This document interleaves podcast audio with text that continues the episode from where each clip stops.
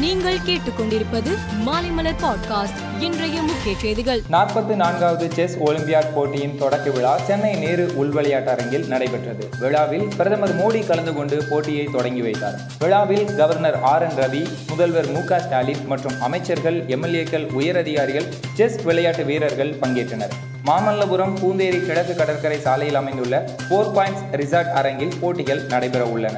நூற்று எண்பத்தி ஏழு நாடுகளை சேர்ந்த இரண்டாயிரத்துக்கும் மேற்பட்ட வீரர்கள் வீராங்கனைகள் இப்போட்டியில் பங்கேற்க உள்ளனர்.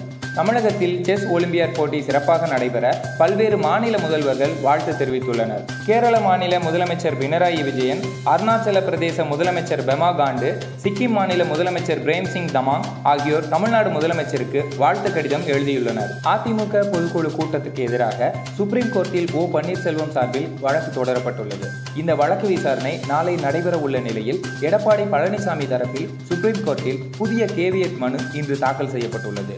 அதிமுக தலைமை கழகம் என்ற பெயரில் தலைமை நிலைய செயலாளரான எஸ்பி வேலுமணி சார்பில் இந்த மனு தாக்கல் செய்யப்பட்டிருக்கிறது. நாட்டின் பதினைந்தாவது ஜனாதிபதியாக கடந்த இருபத்தி ஐந்தாம் தேதி பதவியேற்ற திரௌபதி முர்மு தனது முதல் நீதித்துறை நியமனத்துக்கு ஒப்புதல் அளித்தார். ஜம்மு காஷ்மீர் ஐகோர்ட்டின் கூடுதல் நீதிபதியாக ராஜேஷ் செக்ரியை நியமிப்பதற்கான உத்தரவில் அவர் கையெழுத்திட்டார். பெட்ரோலுடன் எத்தனால் கலப்பது கடந்த எட்டு ஆண்டுகளில் பத்து மடங்கு அதிகரித்திருக்கிறது என்று பிரதமர் மோடி தெரிவித்தார். இரண்டாயிரத்தி பதினான்காம் ஆண்டுக்கு முன்பு நாற்பது கோடி லிட்டர் கலக்கப்பட்ட நிலையில் இப்போது நானூறு கோடி லிட்டராக உயர்ந்துள்ளது என்று கூறியுள்ள அவர் பெட்ரோலுடன் எத்தனால் கலப்பதால் விவசாயிகளின் வருமானமும் அதிகரித்துள்ளது என்றார். கேரளாவில் தனது வாடிக்கையாளரான நர்ஸ் ஒருவருக்காக கடைக்காரர் தனியாக எடுத்து வைத்திருந்த லாட்டரி சீட்டுக்கு முதல் பரி பரிசான எழுபத்தி ஐந்து லட்சம் ரூபாய் பரிசு விழுந்துள்ளது. அதை நேர்மையுடன் வாடிக்கையாளரிடம் தெரிவித்த கடைக்காரருக்கு சமூக வலைதளங்களில் பாராட்டு குவிகிறது. நாட்டின் ஜனாதிபதியாக பதவியேற்றுள்ள திரௌபதி முர்முவை ராஷ்டிரபத்னி என காங்கிரஸ் எம்பி ஆதிர் ரஞ்சன் சௌத்ரி குறிப்பிட்டது சர்ச்சையை ஏற்படுத்தியுள்ளது.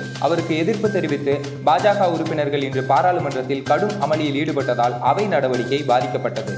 வாய் தவறி அந்த வார்த்தை வந்துவிட்டதாக ஆதிர் ரஞ்சன் சௌத்ரி விளக்கமளித்த போதிலும் பாஜகவினர் தொடர்ந்து எதிர்ப்பு தெரிவித்து வருகின்றனர். இலங்கையில் போராட்டத்தில் ஈடுபடுவோர் அமைதியான முறையில் போராட வேண்டும் என்று அதிபர் ரணில் விக்ரமசிங்கே வேண்டுகோள் விடுத்துள்ளார். பொருளாதார சவால்களை முறியடித்து நாட்டை முன்னோக்கி கொண்டு செல்ல பல நடவடிக்கைகளை எடுத்துள்ளதாகவும் அவர் கூறியுள்ளார்.